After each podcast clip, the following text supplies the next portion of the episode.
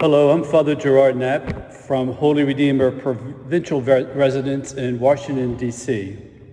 Today is the Wednesday of the 12th week in Ordinary Time. A reading from the Holy Gospel according to Matthew.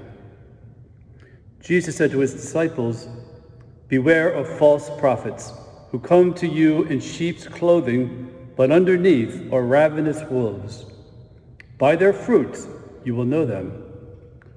Do people pick grapes from thorn bushes or figs from thistles?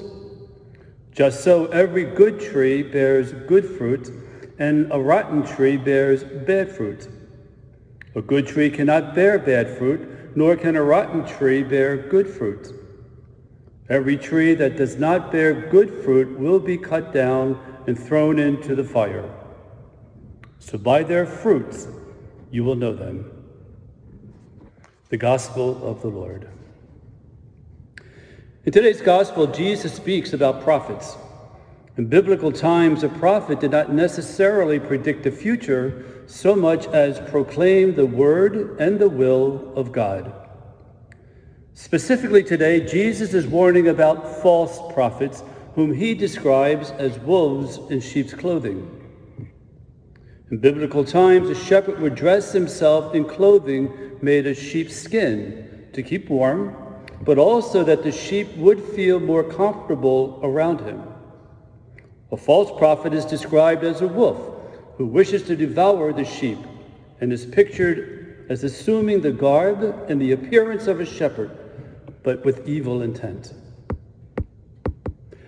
As spokespersons for God, prophets were inspirations for the communities, for they abandoned everything to serve God and God's people. However, like many positions of prominence, the role of prophet was open to abuse.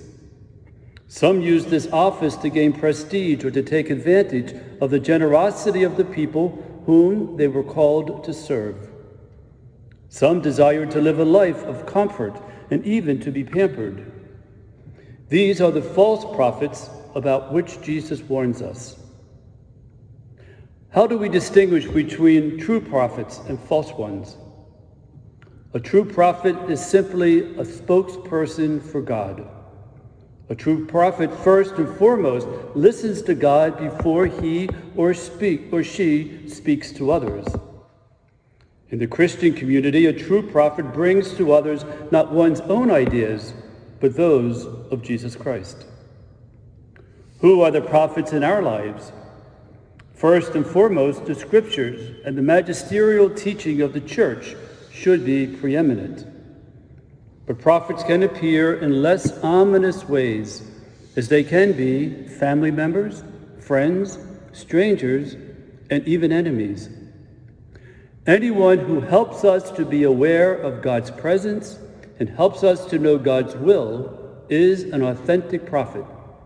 And hopefully we will listen with open ears, open minds, and open hearts. At the same time, we should be mindful that we are called to be prophets. At baptism, we were anointed as priest, prophet, and king. Fulfilling our baptismal vocation as prophet, we are to witness to the word and will of God by what we do and by what we say. Prophets in general claim to speak in the Spirit, but there is one test that Jesus mentions in today's gospel. By their fruits you shall know them. A true prophet is one who listens to God before speaking to others, and also one who, besides teaching the truth, will live by the truth that he or she teaches.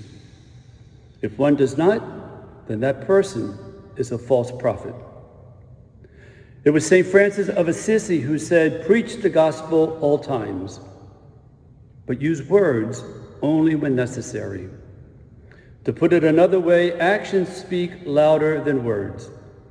Let us pray that we listen to the true prophets in our midst, and let us pray that we will be true prophets first and foremost by living the gospel message and then sharing it with others.